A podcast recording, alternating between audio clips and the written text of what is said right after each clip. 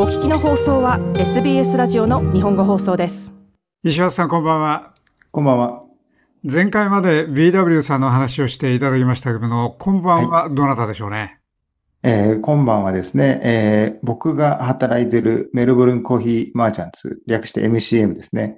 よく話にも出てくると思うんですけど、えー、生豆の輸入業者ですね。えー、そこで一緒に働いているラファエル、通称ラファって呼んでるんですけど、彼の話をしていこうかなと思ってます。はい。ラファって言うとテニス選手をすぐ思い出すんですけども。そうですよね。よく言われるみたいです。はい。はい。あの、エクスポーターの人もですね、ラ、その、テニスのラファの、あの、すごいファンで、うん、あの、彼が働き始めてからですね、あの、どんな人なのかな、どんな人かなって、テニスするのってあの言って、すごく明るく盛り上がったのを思い出しました。ああ、そうですか。はい。はい。はい。で、どんな人なんでしょうね、その人？はい。えー、ラファエル・サンズっていう、えー、名前なんですけど、えー、彼はですね、あの、実はあの、中南米のですね、えー、中アメリカですね、あの、エルサバドル出身で、11年前にですね、メルボルンに越してきました。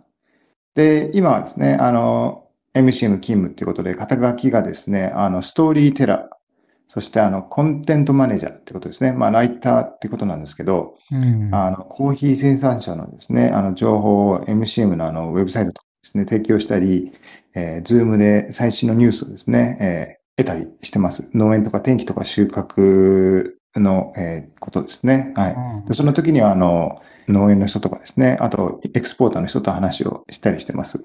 うん、文字通り本当に記事を書くわけですね、そうすると。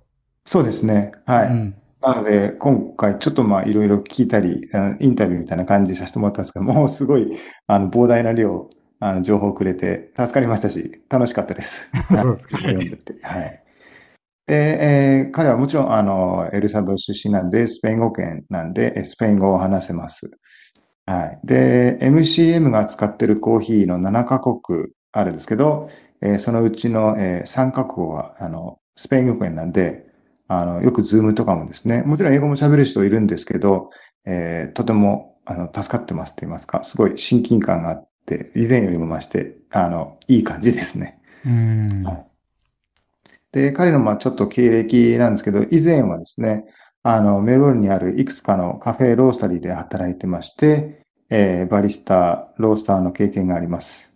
で、えー、以前はですね、えー、アクセルというところで、あの、こちらはですね、結構有名なあのロースタリーさんですね、あの、メルボルンでも。で、ここのオーナーさんは以前あの、バリスタの大会の、えー、世界に取ってるデイビッド・マーキンさんのカフェっていうこともあって、コーヒー業界で結構有名な場所ですね。で、そこで3年間働いて、えー、焙煎もしてました。で、ブリュアーズカップっていうのなんですけど、あの、こちらはですね、あの、抽出するの、えー、選手権ですね。えー、まあ、いろんな方法の抽出方法があるんですけど、あの、ドリップ、エアロプレスとかですね。えー、そういったのもこちらのブリュワーズカップに含まれます。で、結構面白いのはですね、この対決、いろいろ説明を、まあ、バリスタも、バリスタ選手権もそうなんですけど、ブリュワーズカップはですね、もっと、なんですかね、その、えー、コーヒーの中の話をしながら抽出していくんで、あの、見てても個性がしっかり出て、そのバリスタの、えー、特徴って言いますか、えー、そういったところも見れて面白い大会になってますね。はい。いろいろコーヒー業界ってそういうコンペティションあるんですね。そうですね。すごくやっぱり盛り上がりますね。で、こちらは結構公式な大会なんで、まあバリさんもそうですけど、あの、時間制限もあったり、ルールもすごくしっかりしてるんで、あの、準備とかも、練習量も、ももちろん何でもそうですけど、結構大変ですね。はい。その話しながらやるんですか、それ？あの、そうです。話しながら、はい、みんなの前で、えー、マイクロフォンのマイクつけて、あの、話しながら、えー、抽出していく感じですね。その、えー、なんでこの豆を選んだのか、この豆の、まあ、あの、生成方法とか、農園の話とかですね、実際に自分が農園に行って収穫した豆とか、そういったことも話す、あの、選手もいます。うん。ちょっとした本当にプレゼンテーションですね、それ。そうですね。そこが一番大事な、えー、一つ大事な、えー、部分ですね。はい。これに出るには。はい。で、えー、そうですね、その後ですね、えー、あの、メーカーファインっていう、こちらも結構有名な、あの、カフェロースタリーなんですけど、こちらでもですね、えー3年半働いてまして、そこではですね、バリスタ、そして、えー焙煎の補佐、で、最後にヘッドロースターとして働いてましたね。なのでもう本当にすごい経歴があって、で、MCM に入ってきたので、あの、カッピングの QC とかもですね、えー僕が不在の時はあのサンプルロストをお願いしたりもしてます、彼に。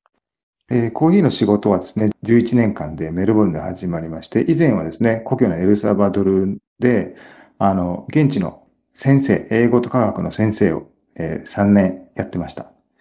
えー高校の、えー先生ですね。先生だったんだったら、その先ほどのコンペティションのプレゼンテーションなんか割と楽なんじゃないですか？そうですよね。